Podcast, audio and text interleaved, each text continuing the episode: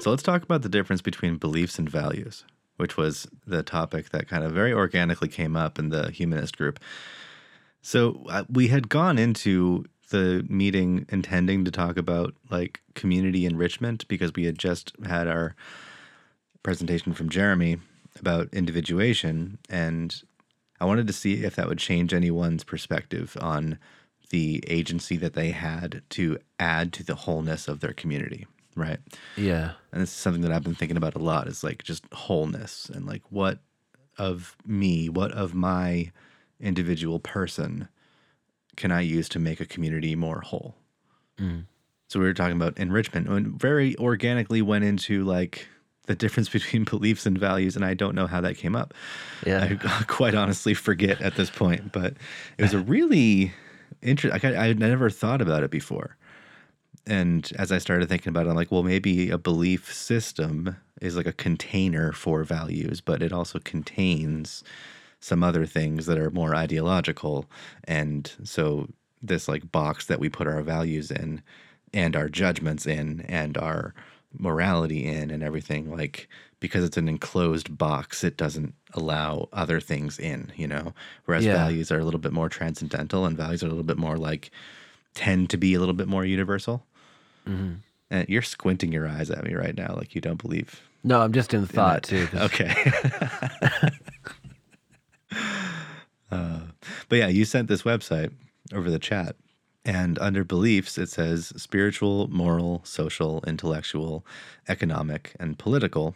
Mm. And under values, it says values are global, abstract principles that serve as guiding principles in people's lives. For example, freedom, honesty, equality, beauty, harmony, competitiveness, happiness, order, and wisdom. I don't love that there isn't an Oxford comma there, but it's helpful. That would be a value or a belief.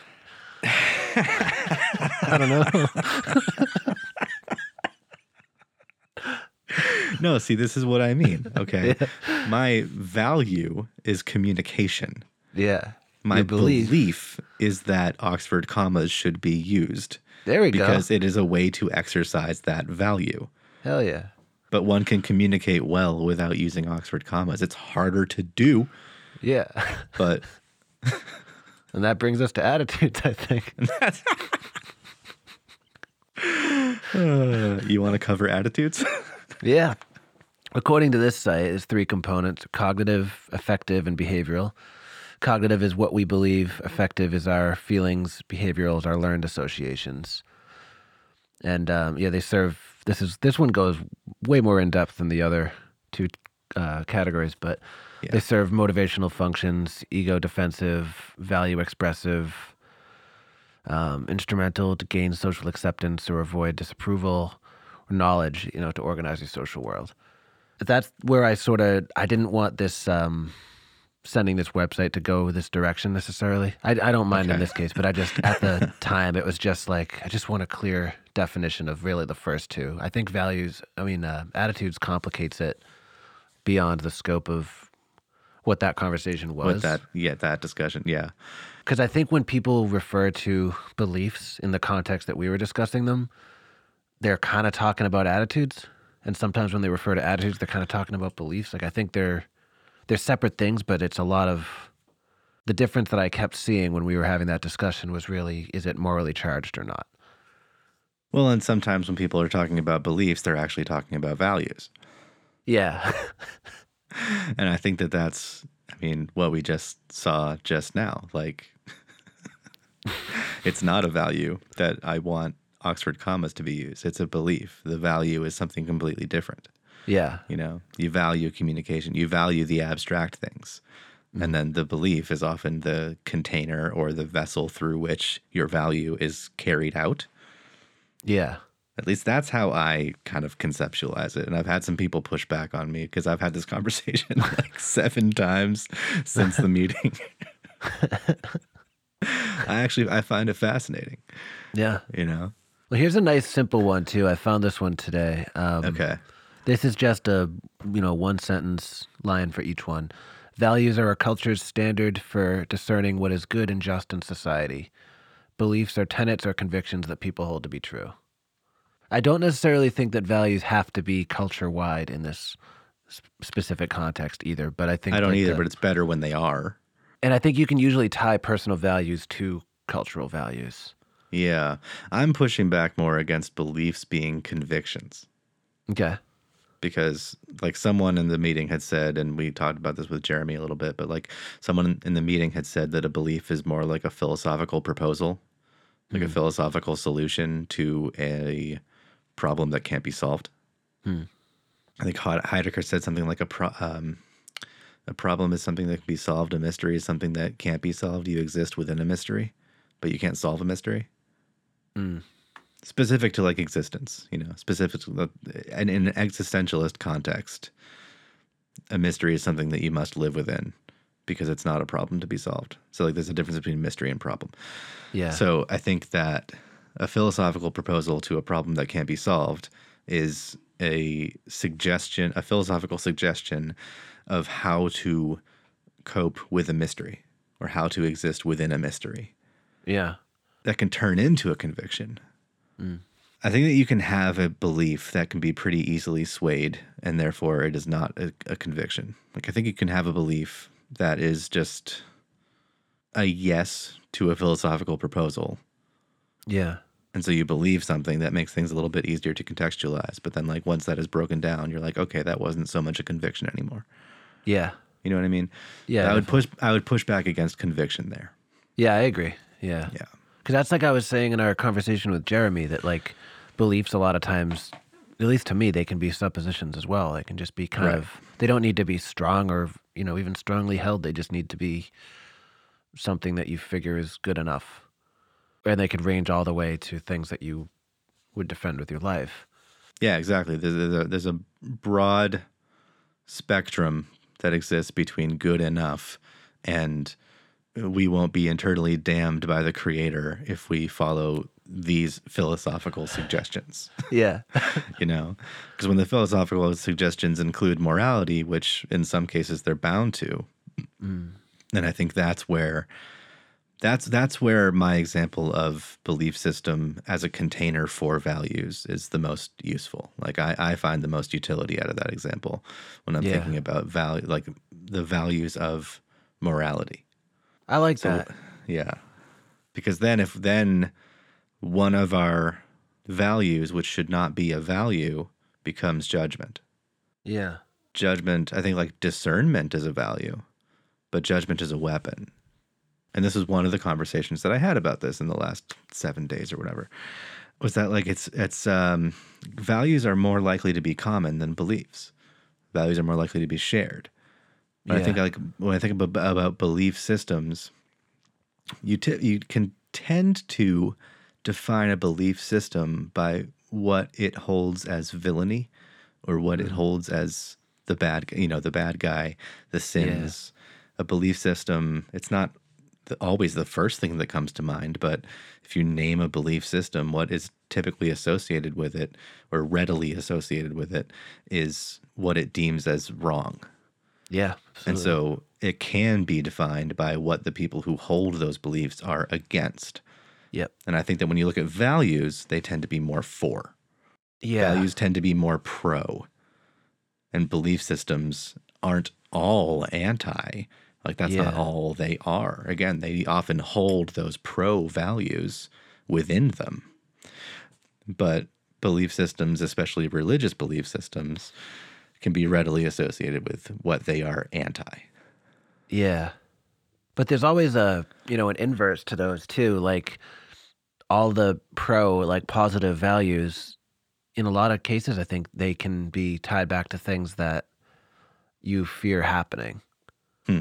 So beliefs, I think, can happen in relation to how your attitudes play out regarding those values, or, like, how secure you feel in relation to those values, maybe, like, whatever reasons you end up there. I mean, it seems like there's a ton, but, like, that website that I just, that with the simpler definitions, it was Lumen Learning.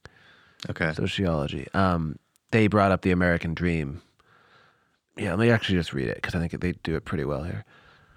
Individuals in a society have specific beliefs, but they also share collective values. To illustrate the difference, Americans commonly believe in the American dream, that anyone who works hard enough will be successful and wealthy. Underlying this belief is the American value that wealth is good and important.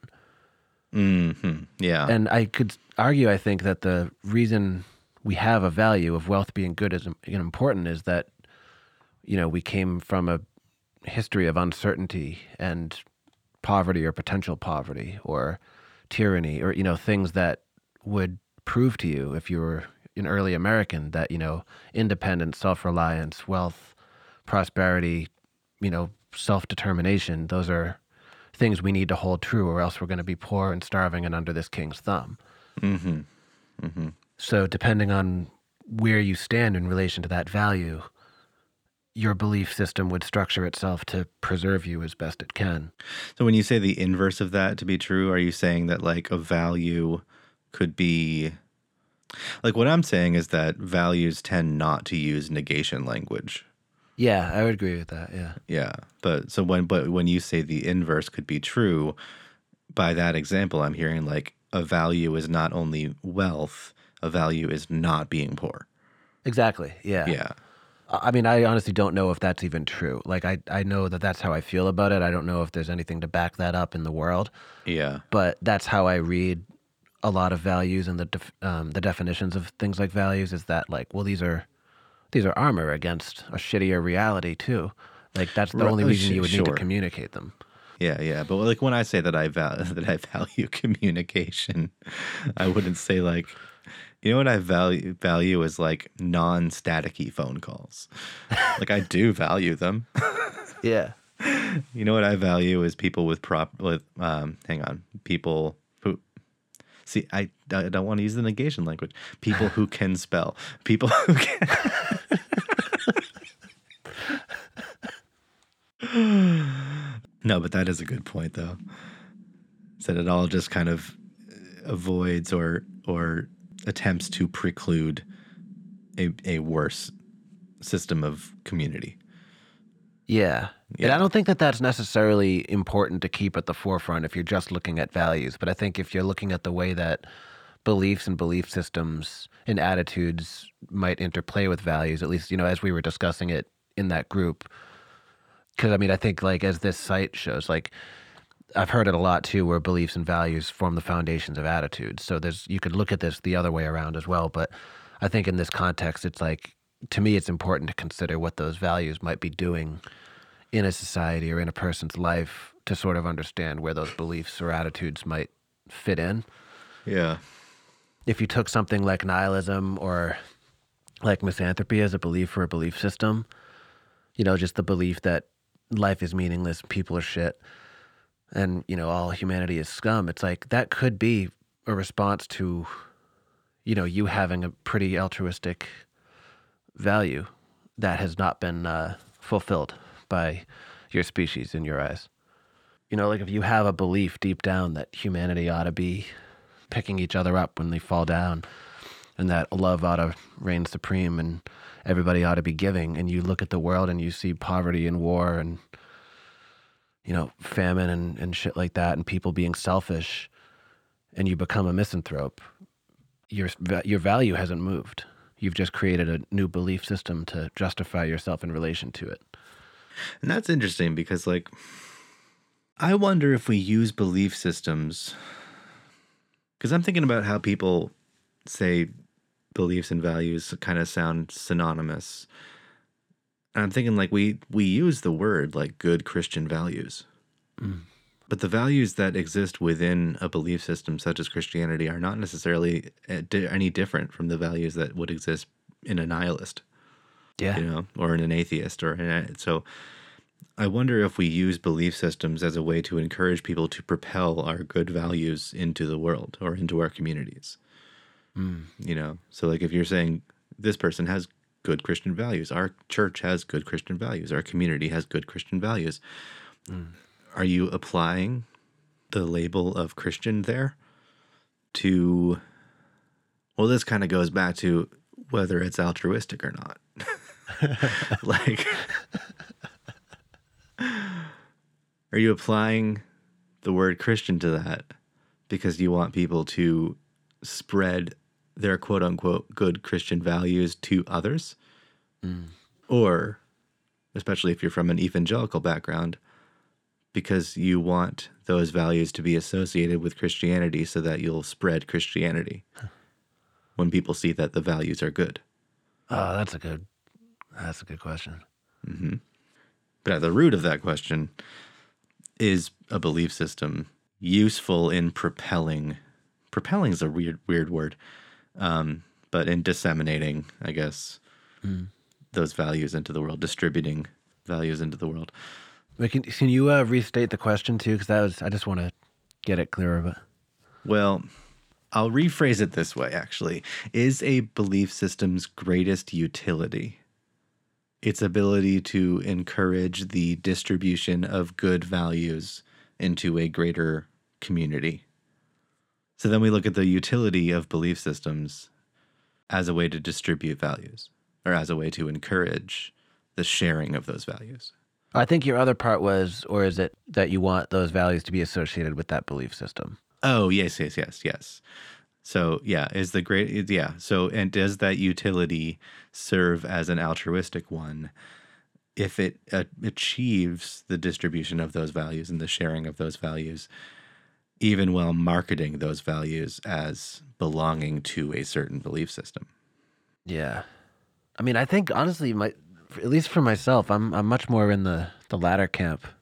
Okay. That the values are kind of not a marketing ploy, but they're definitely the marketing behind the belief system. Well, I heard someone say recently, it was on one of the Liturgist episodes, that the word Christian, when used to describe anything other than a person, is a marketing term. Yeah. I threw in marketing there because of that. That's a good point, though. I mean, it's... Yeah. That's another thing. It's like I was saying about the altruism getting a bad rap, or, good deeds getting a bad rap because they fall short of perfect platonic idealism. I mean, altruism. It's the same as, something like a marketing device getting a bad rap because it's a marketing device. It's like, there's nothing inherently wrong. Yeah. It makes it a little less pure if the intention of the device is to sell something that is supposed to be, just through and through altruistic or pure or whatever. But yeah, I don't think there's anything inherently wrong with that. It's if the thing is wrong, then it's wrong. But the fact that you're selling it isn't necessarily bad. Yeah. I would take issue with the foot soldier approach to it. I would take issue with the missionary approach to it. Yeah. But I take no issue with the more benign / benevolent elements of that. I think that's fine. Yeah. But that is an interesting between that person's point and your question. Like it's, because I mean that seems to me like to be the fundamental component underlying a lot of missionary efforts and just efforts to convert people or keep people in any religion is the idea that like, here are our values. These are good. You want to join this team because these are the things that this team stands for. Yeah. And this is the heaven we get to go to and those kinds of things. And it's like, it's selling points. I mean, that's kind of, when they're not declaring war on people, that's what missionaries to me seem to be doing, selling people on shit. Yeah. So it seems like at least anecdotally that's been the case way more often than the other way around. That the values are used to kind of sell the belief system rather than the belief system is used to disseminate the values. Especially because your earlier point, the values have been disseminated in a lot of ways. You mentioned earlier that like a lot of those values are shared across a lot of different cultures and belief systems. So in a way, there is no point to disseminating them because you don't really need to tell people that freedom and prosperity are good. No. You don't. And this is not to say that, if you join a church, then you're a sucker. If you get recruited by some kind of institution or organization or religion or whatever, then like you are in you're weak or something. But no. My point being that like we tend to, when we're the most vulnerable and most directionless or most rudderless, we forget that values are shared like that, and if we want to belong to something, it's very easy to hear, hey, it's very easy to be recruited, and and hear, hey, we have this, we celebrate these values. And you're like, oh, I've been looking for someone who has those same values. Yeah. But like you could look anywhere and someone with a good enough pitch is going to convince you. Yeah. You know, so this is to address the marketing side of it, you know, and yeah, kind of defend how that word does apply here. But like, yeah, you can end up kind of a part of something that you don't need to be a part of. Yeah. I was talking to a guy today who was telling me that he lives in a new neighborhood and one of his neighbors is a Hindu. Mm. So religiously, these people have nothing in common. The guy I was talking to is a Christian, kind of a Reformed Christian. Mm. And he was saying like, yeah, we have nothing in common. You know, we don't work in similar fields or anything. And like, we hadn't really ever spoken, you know, but he said he was outside gardening the other day, or couldn't have been the other day because it's winter. Maybe he was talking about the neighborhood he used to live in. Anyway, he said, yeah, he was outside gardening and his Hindu neighbor came out and helped him garden. And they were both kind of barefoot in the garden, digging up the dirt and doing the work. And they then spoke about like how being barefoot in the dirt and connecting with the earth that way is a beautiful way to experience the presence of God. Even though they come from completely different religious backgrounds, like they shared that experience together and they didn't need, they were able to put one cohesive sentence to it to describe the experience, but they might have had completely different, like God in that instance is sort of a qualia that they're allowed to have their own definitions of. Yeah. But it didn't make any difference to the experience that they were sharing together in that moment. Like it was significant to them in personal ways, but it was allowed to happen because they share a value. Yeah. So they might have different belief systems that they're a part of, but that value transcends the specific beliefs and the specific traditions that they come from. So for me, it just comes back to the container. And your container can be perforated and porous and allow other things to get into it, or it can be completely watertight and not let anything else in. Yeah, that makes a lot of sense. I mean, that's where I think it gets subjective as hell too, where like it's sort of where the attitudes tie back in. If you look at it in that direction, like the person's experience matters a lot in terms of what that container is going to look like, and that person's needs are going to matter a lot too. And even stuff like, I remember one of my classes, I think it was one of the social psych classes, and they were talking about like, remember we talked about stereotype threat at some point? Yeah. I don't remember if that was on mic, but the idea of stereotype threat where like if you take a person's identity and don't consider it like this monolithic thing, but you consider it like these different relevant domains in it, and you can kind of have one domain be like the relevant domain in any situation. You can kind of prime people to have a certain domain be relevant. Yeah. So they found it a lot with like standardized tests. So like if you prime somebody to think about their race, they might do poorly if their race is statistically supposed to do poorly on standardized tests, or their gender or their whatever. Like you can do it with anything. But I think that matters a lot with those types of interactions too, and with just the way belief systems are formed and interact with the world is like what aspect of your identity, like what's the most relevant domain for you right now? Is it that you're experiencing God and you know you're spiritual, or are you a capital C Christian? Like if there were crusades, you'd be in them. And you know, it's like both of those, I think a person can ebb and flow and move throughout different domains throughout their life, and you know they should. It's growth. You know, you retract a little bit and response to pain, you'll expand a little bit in response to safety. But, you know, you can do a hell of a lot within that container. And that was what a couple of episodes ago I was trying to kind of get at with like the idea of keeping your guard up when you feel like you really need to keep your guard up, you know, things like that, like kind of respecting those contractions. Yeah. What do you suppose your container looks like right now? Less shiny than it used to be. It's a smell you can't get out of it. Somebody had gas in it at one point. I don't know. I don't know. It's it's changing a lot, honestly. This last couple of years,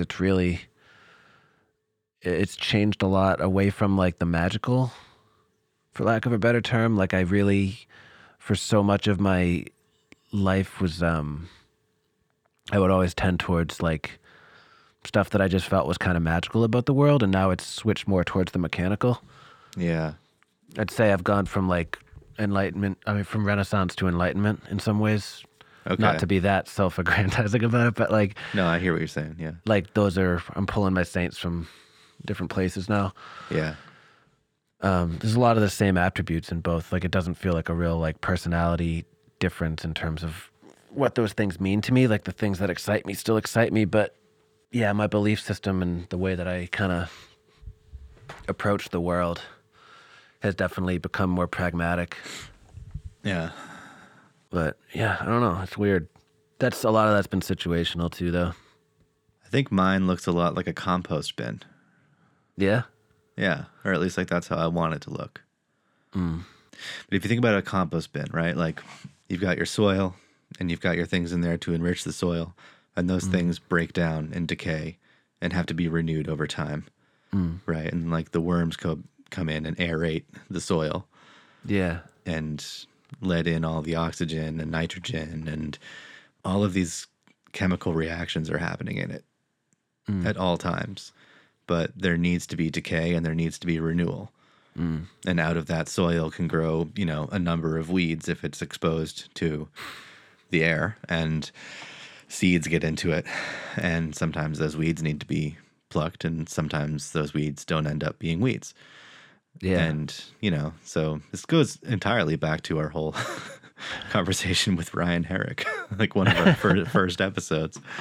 Or, yeah, like sometimes those weeds don't end up being weeds. Sometimes that soil is worth kind of like, banking and using to transfer to the actual garden bed so that something can grow out of it, Yeah. And sometimes some of the soil just gets left behind. Yeah. But I think like this metaphor might get away from me a little bit, but I think if we're talking containers, like I want my metaphorical container to be something that can incubate life and then distribute life elsewhere. And then I guess, yeah, to be used as a process for decay and growth and feeding and nourishing and, and I guess the important thing is the porousness of it. Yeah. I'm thinking specifically like you can buy those compost boxes.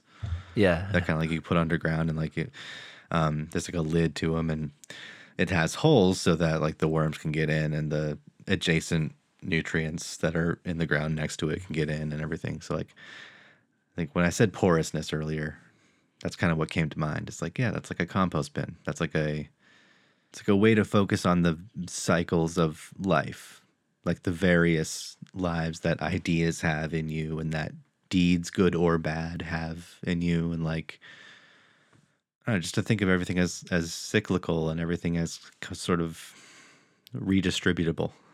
That's cool. I like that. Yeah. It's a very good, healthy way to look at it. I hope so.